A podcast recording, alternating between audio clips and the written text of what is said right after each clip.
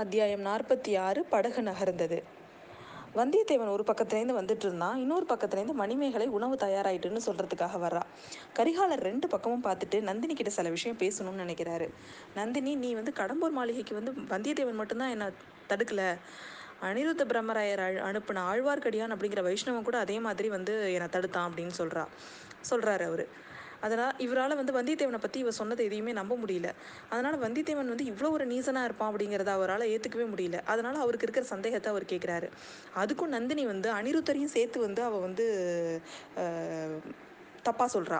அனிருத்தருக்கு இவரை பிடிக்கவே இல்லை, உங்களை நீங்கள் ரொம்ப மூர்கனாக இருக்கீங்க, தெய்வ பக்தியே இல்லை உங்களுக்கு, அதனால் உங்களுக்கு பதிலாக உங்கள் தம்பிக்கு பட்டம் கட்டி வச்சு வைஷ்ணவராக்கி இந்த நாட்டையே வைஷ்ணவ நாடாக ஆக்கிடலான்றது தான் அவரோட முடிவு. உங்கள் தம்பி காணா போன உடனே அவரோட நினப்பில் மண்ணு விழுந்துருச்சு, அதனால தான் அவர் இப்படிலாம் பண்ணுறாரு அப்படின்னு சொல்லிட்டு அவரையும் சொல்லிட்டு ஆழ்வார்க்கடியானை பற்றியும் தப்பாக அவர்கிட்ட சொல்கிறா.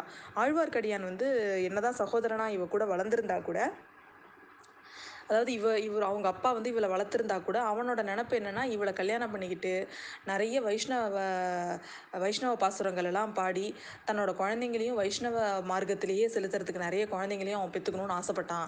அதனால தான் அவன் அவளுக்கு எதிராக நிறைய செய்கிறான் அப்படிங்கிற மாதிரி நம்ம கரிகாலர்கிட்ட சொல்கிறாரு. இதை கேட்டோடனே கரிகாலருக்கு தாங்கவே முடியல. என்னது இந்த வைஷ்ணவன், நான் குரங்கு மூஞ்சி மாதிரி இருக்கிற வைஷ்ணவன் ஆழ்வார்க்கடியான் உன்னை கல்யாணம் பண்ணிக்கணும்னு நினச்சானான்னு ரொம்ப ஆதங்கப்படுறாரு அவர். உடனே அதுக்கும் நந்தினி தன்னை பரிதாபமாக காமிச்சுக்கிறா. ஆமா, நான் என்ன செய்யறது, என்கிட்ட வர்ற எல்லா ஆம்பளைங்களுமே இந்த மாதிரி துர்புத்தியோட தான் வராங்க அப்படின்னு ரொம்ப சோகமா மூஞ்சி வச்சுக்கிட்டு நம்ம கரிகாலர் கிட்ட பேசுறா. ஆமா, இந்த பழுவேட்டரையரே இந்த மாதிரி நினைக்கும் பொழுது மற்றவங்களை என்ன சொல்றது அப்படிங்கிறாரு கரிகாலரும். அதுக்கு உடனே நந்தினி உடனே அவருக்கு கோவம் வந்துடுது. நீங்கள் பழுவேட்டரையரை பற்றி மட்டும் எந்த வார்த்தையும் என்கிட்ட சொல்லாதீங்க, அவர் மேலே எனக்கு நிறைய நன்றி இருக்குது, அவர் என்னை ஆசையாக கல்யாணம் பண்ணிக்கிட்டாரு, என்னை உயர்ந்த பதவியில் வச்சுருக்காரு. ஆனால் பார்த்திங்கன்னா இன்ன வரைக்கும் அவரோட நான் மன வாழ்க்கையில் ஈடுபடவே இல்லை. நான் ஏழை குலத்தில் பிறந்த உடனேவே இல்லை, என்னோட பெற்றோர்களோட கைவிடப்பட்டவன் நான், ஆனால் கூட என்னோட நெஞ்ச ஒரே ஒருத்தருக்கு தான் நான் அர்ப்பணம் பண்ணியிருக்கேன் அப்படின்னு சொல்கிறா அவ. உடனே கரிகாலருக்கு அது யாருன்னு தெரிஞ்சுக்கணும்னு ஆசை, ஆனால் அது தெரிஞ்சுக்கவும் அவருக்கு பயப்படுறாரு. அதனால் அந்த பாக்கியசாலி யாருன்னு கேட்டுட்டு, வேணாம் அதை நீ சொல்ல வேணாம், ஆனால் நீ யாருன்னு சொல்லு, நீ என்னோட தந்தையோட மகள் இல்லைன்னு சொல்லிட்ட, என் சகோதரி இல்லைன்னு சொல்லிட்டு, ஆழ்வார்க்கடியான் கூட பிறந்தவன் நீ இல்லைன்னு சொல்லிட்ட, அப்படின்னா நீ யார், அதை மட்டும் என்கிட்ட சொல்லிட்டு அப்படின்னு சொல்கிறாரு. அந்த சமயத்தில் பார்த்திங்கன்னா அவங்க வந்தியத்தேவனும் நம்ம மணிமேகலையும் கிட்ட நெருங்கிட்டதுனால நந்தினி என்ன சொல்கிறா, அவங்க ரெண்டு பேரும் கிட்ட வந்துட்டாங்க, அதனால் இன்னொரு ஒரு நாள் உங்ககிட்ட நான் சந்தர்ப்பம் கிடைக்கும் போது சொல்கிறேன் அப்படின்னு மழுப்பிடுறா. நம்ம வல்லவராயனை கிட்ட வரவும் வல்லவராயனை வேணும்னு ஒம்புக்கு எழுகிறா பழுவூர் ராணி. ஐயா, இது என்ன வெறுங்கையோட திரும்பி வந்திருக்கீங்க, புலியோட தலை எங்கே அப்படின்னு கேட்குறா. உடனே அதுக்கு வந்தியத்தேவனும், புலியோட தலையை உங்கள் காலடியில் வைக்கிற பாக்கியம் எனக்கு கிடைக்கல அப்படிங்கிறான். உடனே திரும்பவும் வந்தியத்தேவனை இன்னும் நம்ம கரிகாலர் வெறுக்கணுங்கிறதுக்காக, உங்கள் வீரம் இவ்வளோதானா, உங்களோட முன்னோர்கள் வீரத்தை பற்றி கூட ஒரு பாட்டு இருக்கே அப்படின்னு சொல்லிட்டு ஒரு பாட்டு பாடுறா. அந்த பாட்டு என்ன அப்படின்னா, வானர் குலத்தவர்கள் சேர சோழ பாண்டியர்கள் இந்த மும்முடி சோழர்கள் மும்முடி மூன்று இவங்களையும் வேந்தர்களையும் தலையை கொய்து அந்த தலையை நாற்று நட்டாங்களாம் அவங்களோட வயல்களில் அப்படிங்கிற பொருள் தர மாதிரி ஒரு பாட்டு. அந்த பாட்டை அவள் பாடுறா. சேனை தழையாக்கி செங்குருதி நீர்த்தேக்கி ஆணை மிதித்து அருஞ்சேற்றில் மானபரன் பாவேந்தன் தம்வேந்தன் வாணன் பறித்து நட்டான் மூவேந்தர் தங்கள் முடி அப்படின்னு சொல்லிட்டு ஒரு பாட்டு. அதை பாடுறா அவள். எப்படி இருக்குது பாட்டு? நீங்கள் தான் நீங்கள் என்ன கரிகாலரே, நீங்கள் பாண்டியனோட ஒரு தலையை தான் நீங்கள் வெட்டினீங்க, ஆனால் இவரோட முன்னோர்கள் பாருங்கள், சேர சோழ பாண்டியர்கள் இவங்க அத்தனை பேரோட தலையை பறித்து நடவு நட்டுருக்குறாங்க அப்படின்னு சொல்லிட்டு சிரிக்கிறா. கரிகாலரோட முகத்தில் அவ்வளோ அருவருப்பும் கோபமும் அப்படியே தாண்டம் ஆடுது. ஏற்கனவே அவள் நல்லா தூபம் போட்டுட்ருக்கா வந்தியத்தேவனை பற்றி நெகட்டிவாக, நல்ல உழவு நல்ல நடவு அப்படின்னு சொல்லிட்டு அவர் சிரிக்கிறாரு. வந்தியத்தேவன் உடனே அவனுக்கு ரொம்ப தர்ம சங்கடமாக போயிடுச்சு. இது என்னது ராணி, உங்ககிட்ட நான் இந்த மாதிரி ஒரு பாட்டை சொன்னதே கிடையாது அப்படின்னு தர்ம சங்கடமாக பார்க்குறான் அவன். நீங்கள் சொல்லலைன்னா என்ன, உங்கள் முன்னோர்களை பற்றி நான் தெரிஞ்சு வச்சுருக்கேன், இப்படிப்பட்ட ஒரு பெரிய குலத்தில் பிறந்துட்டு நீங்கள் ஒரு புலியோட தலையை எடுத்துகிட்டு வர முடியலையே உங்களால் அப்படின்னு வேணும்னு சீன்றான் அவனை. தேவி, காயம்பட்ட புலி செத்து போயிடுச்சு, செத்து போன புலியை தலையை வெட்டுறதுக்கு நான் விருப்பப்படலை, அதனால தான் அதை வெட்டி எடுத்துகிட்டு வரல அப்படிங்கிறான் அவன். அதுக்குள்ளே உடனே அது ஆனால் அவங்க எல்லாருக்கும் ஒரே குழப்பம். ஆனால் அது ஓடத்தில் ஏறுறது தான் பார்த்தோமே அப்படிங்கிறாரு கரிகாலர். அதுக்கும் உடனே அவன் சொல்கிறான், ஓடத்தில் ஏறி இருக்கான, ஏறினதுக்கு அப்புறம் செத்து போயிருக்கு போல இருக்கு, என்ன மாதிரி அதுக்கும் தண்ணியில் சாவறதுனா பயம் போல இருக்குது, அதனால ஓடத்து மேலே ஏறி செத்து போயிருந்துருக்கு அப்படின்னு சொல்லிட்டு அவன் சிரிக்கிறான். சொல்லிட்டு அது மட்டும் இல்லாமல் நம்ம நந்தினி தேவியோட உடம்பை போய் நம்ம தீண்டிட்டோமே அப்படின்னு சொல்லிட்டு அதுவே பரிதாபப்பட்டு செத்து போயிட்டு போல இருக்கு. வருத்தப்பட்டு செத்து போயிட்டு போல இருக்குது அப்படிங்கிறான். இந்த மாதிரி இவங்க பேசிகிட்டு இருக்கக்குள்ளே பார்த்தீங்கன்னா நம்ம மணிமேகலைக்கு வந்து மனசுக்குள்ளே இவ வந்து ஆரம்பத்தில் இங்கே வரும்பொழுது ரொம்ப சந்தோஷமாக வருவா. அதோட இவங்களும் 2 பேரும் வரவும் வந்தியத்தேவன் வரவும் இன்னும் அவளுக்கு உற்சாகமாக இருக்கும். ஆனால் இப்போ நடந்துட்டு இருக்கிற பேச்சு அவளுக்கு சுத்தமாக பிடிக்கல. இவங்க எல்லாரும் சேர்ந்து வந்தியத்தேவனையே வந்து கார்னர் பண்ணுற மாதிரி, வந்தியத்தேவனே குறை சொல்லிட்டு இருக்கிற மாதிரி அவளுக்கு படுது. அதனால் வந்தியத்தேவனை ஆறுதலாக பார்க்குறா. ஆனால் வந்தியத்தேவன் இவளை பார்க்கவே இல்லை. அவரோட நினப்பு முழுக்க வேற ஒரு இடத்துல இருக்குது. நந்தினி தேவியோட வார்த்தை அப்படியே வந்து அவனோட வஞ்சகம் இதை பற்றியே அவன் வந்து நினச்சிட்டு இருக்கிறான். இவளோட வஞ்சகம் இந்த மாதிரி இவ்வளோ மட்டமாக இவள் நடந்துக்கிறாளே அப்படின்னு சொல்லிட்டு நம்மளுக்கு இவ மேலே கோவம் வரலாம். ஆனால் இவளை பற்றி நம்ம யோசிச்சு பார்த்தோம்னு வச்சுக்கோங்களேன், அவள் பக்கமும் சில நியாயங்கள் இருக்க தான் செய்யுது. அவளோட பிறப்பை பார்த்தீங்கன்னா அவள் வந்து மந்தாகினி, அதாவது ஒரு பைத்தியக்கார பிச்சு. அவங்க அம்மாவோட வயிற்றுலேருந்தே அவளுக்கு வந்து இந்த மாதிரியான ஒரு எண்ணம், இந்த மாதிரியான ஒரு சூழ்நிலைக்கு அவள் வந்து ஆளாயிடுறா. அவங்க அம்மா பார்த்தீங்கன்னா ஊமை செவிடு. அவள் காட்டிலே தான் வாழ்ந்திருக்கா. வனவிலங்குகள்கிட்ட தப்பிச்சு அவள் எவ்வளவோ ஜாக்கிரதையாக இருந்திருக்க வேண்டியிருக்கு. அவள் உயிர் தப்பத்துக்காக தப்பிக்கிறதுக்காக நிறைய நேரம் அவள் மிருகங்கள் கொண்டு இருக்கா. ரொம்ப காலம் கழிச்சு அவ மனசுல ஒரு அன்பு வந்து ஏற்பட்டிருக்கு. அதுவும் திடீர்னு வறண்டு போச்சு.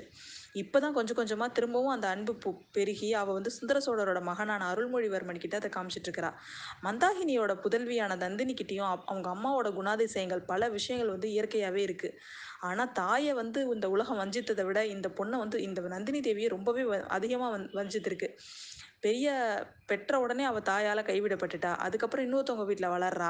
காட்டு மிருகங்கள்கிட்ட அம்மா கஷ்டப்பட்டானா, பொண்ணு நாட்டு மிருகங்கள்கிட்ட கஷ்டப்பட்டிருக்கா. இளம்பிராயத்திலேயே அரச குலத்தினர்களால் அவமானப்படுத்த பட்டிருக்கா.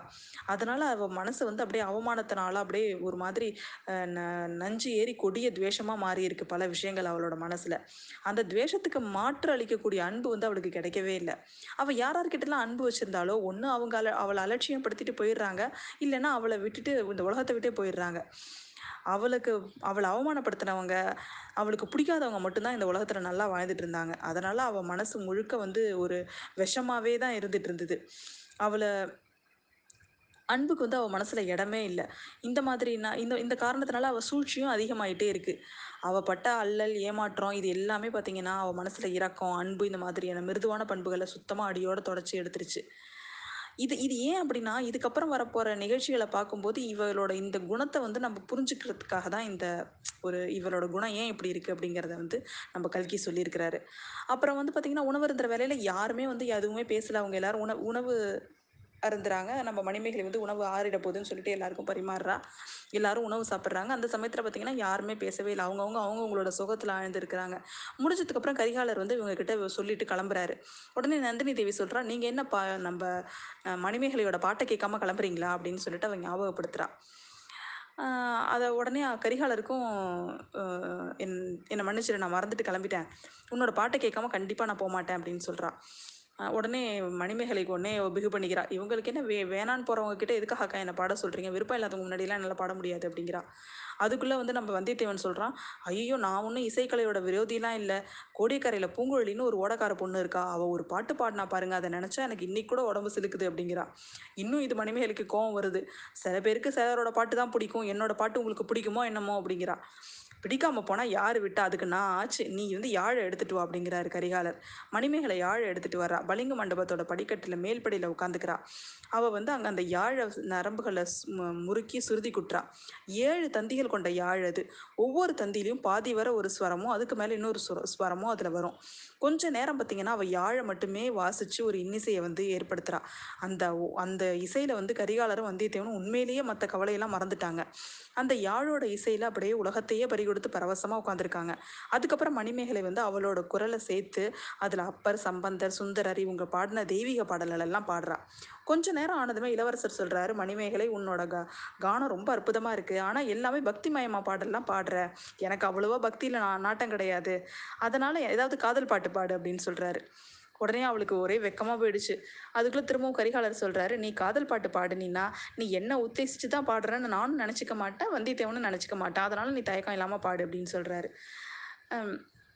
உடனே அவளும் வந்து ஒரு காதலுக்கா ஒரு பொண்ணு வந்து தன்னோட தோழிக்கிட்ட தன்னோட காதலனை பற்றி பாடுற மாதிரியான ஒரு பாட்டு. அதாவது அவள் வந்து தன்னோட காதலன் வந்து இங்கே வந்து இருக்க சொன்னால், இங்கே இப்படிலாம் பேசினா, இப்போ என்ன அவன் மறந்து போயிட்டானா என்ன, இதுவெல்லாம் பொய்யா அப்படிங்கிற மாதிரி அவள் வந்து தன்னோட தோழிக்கிட்ட தன்னோட காதலனை பற்றியும் தன்னோட காதலை பற்றியும் அவள் சொல்கிற மாதிரி பொருள் வர்ற மாதிரியான பாட்டுகள் நிறைய பாடுறா அவள். அந்த பாட்டை கேட்க கேட்க கேட்க இவங்க எல்லாருக்கும் அப்படியே மெய் மறந்து போய் கேட்டுக்கிட்டே இருக்காங்க. இந்த உலகத்தையே அடியோட மறந்துட்டாங்க. அவ்வளோ அற்புதமாக பாடிட்டு இருக்கிற அவ. அப்போ பார்த்தீங்கன்னா அவள் பாடி ஒரு ஒரு பாட்டும் பாடி பாடிக்கிட்டு வந்தியத்தேவனே பார்த்துட்டு இருக்கிறா. இது வந்தியத்தேவனுக்கு ரொம்ப கஷ்டமாக போயிடுச்சு. ஐயோ, இந்த பொண்ணு மனசில் என்ன நினச்சிட்டு இருக்கான்னு தெரியலையே, இவளுக்கு நம்ம ஏதாவது தீங்கு பண்ணிட்டோமோ அப்படின்னு அவனுக்கு ஒரே ரொம்ப இதுவாக இருக்குது. ஆனால் நேரம் ஆக ஆக அவனும் அந்த பாட்டில் மயங்கி போயிடுறான். இவங்க எல்லாருமே சுற்றி நடக்கிற சுற்றுப்புறத்தையே மறந்துட்டாங்க. அங்கே அதுக்குள்ளே பார்த்தீங்கன்னா அந்த சுற்றி பயங்கர அந்த சூழ்நிலையே மாறிடுச்சு. சாதாரணமாக காத்தா இருந்தது கடும் புயலாக மாறி ஏரியிலலாம் கொந்தளிக்க ஏரி தண்ணியெல்லாம் கொந்தளிக்க ஆரம்பிச்சிருச்சு. அந்த காற்று புயலாக மாறி ஒரு மரத்தை அடியோட பிடுங்கி தள்ளினத்துக்கு அப்புறம் தான் எல்லாரும் முழிச்சுக்கிறாங்க. அதுக்கப்புறம் சுற்றி பார்த்தா ஒரே பெரிய இறைச்சலும் ஒரே ஏரி கொதிப்பும் இருட்டிகிட்டு இருக்கிறதும் அப்புறம் தான் அவங்களுக்கு தெரியுது. அப்போ பார்த்தா நந்தினி கத்துற, ஐயோ படகு எங்க அப்படின்னு. கட்டி போட்டிருந்த படகை காணோம். உத்து பார்த்தா அது ரொம்ப தூரத்தில் அலைகளால் அப்படியே அலைகள் அடிச்சுட்டு போய் அது நகர்ந்து நகர்ந்து போயிட்டு இருந்துச்சு. இப்போ என்ன செய்யறதுன்னு தெரியலையே அப்படின்னு நந்தினி அலறா. உடனே கரிகாலர் சொல்கிறாரு, உங்கள் 2 பேருக்கும் குதிரை ஏற தெரிஞ்சா ஏறி போயிடுங்க, நாங்கள் சமாளிச்சுக்கிறோம் அப்படிங்கிறாரு. இந்த புயல் காற்றுல மரங்கள் பெயர்ந்து விழுந்துட்டு இருக்குது, அதுக்கு நடுவில் எங்களுக்கு குதிரையில் எப்படி போக முடியும் அப்படின்னு சொல்லிட்டு அவள் பயப்படுறா. அதுக்குள்ளே நம்ம மணிமேகலை சொல்கிறா, நம்ம இங்கேயே இருந்துருவோம், வேறு எங்கேயுமே நம்ம போக வேண்டாம், இதுதான் பாதுகாப்பான இடம், அதுக்குள்ளே கண்டிப்பாக எங்கள் அப்பா எப்படியாவது மரக்கலங்கள் எங்கள்கிட்ட நிறைய இருக்குது, அதை எடுத்துகிட்டு நம்மளை காப்பாற்ற வருவாங்க, அது மட்டும் இல்லாமல் சமையலுக்கும் பிரச்சனை இல்லை, இங்கே நிறைய பண்டங்கள்லாம் இருக்குது அப்படின்னு சொல்கிறா.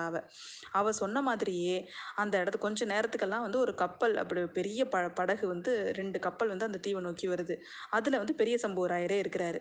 4 பேரும் பத்திரமா இருக்கிறத பார்த்தோன்னே அவருக்கும் மகிழ்ச்சி. அவங்கள ஏற்றிக்கிட்டு அலைக்கடலில் அந்த பொங்கிட்டு இருக்கிற அலைக்கடல் மாதிரி பொங்கிட்டு இருக்கிற அந்த ஏரியில 2 படகும் திரும்பி போகுது. சம்புவராயரை தவிர மற்ற 4 பேர் மனசுமே கடும் புயல் வீசி கொந்தளிப்பை தான் ஏற்படுத்திட்டு இருந்துச்சு. இதோட பாகம் 4 முடிவடையுது.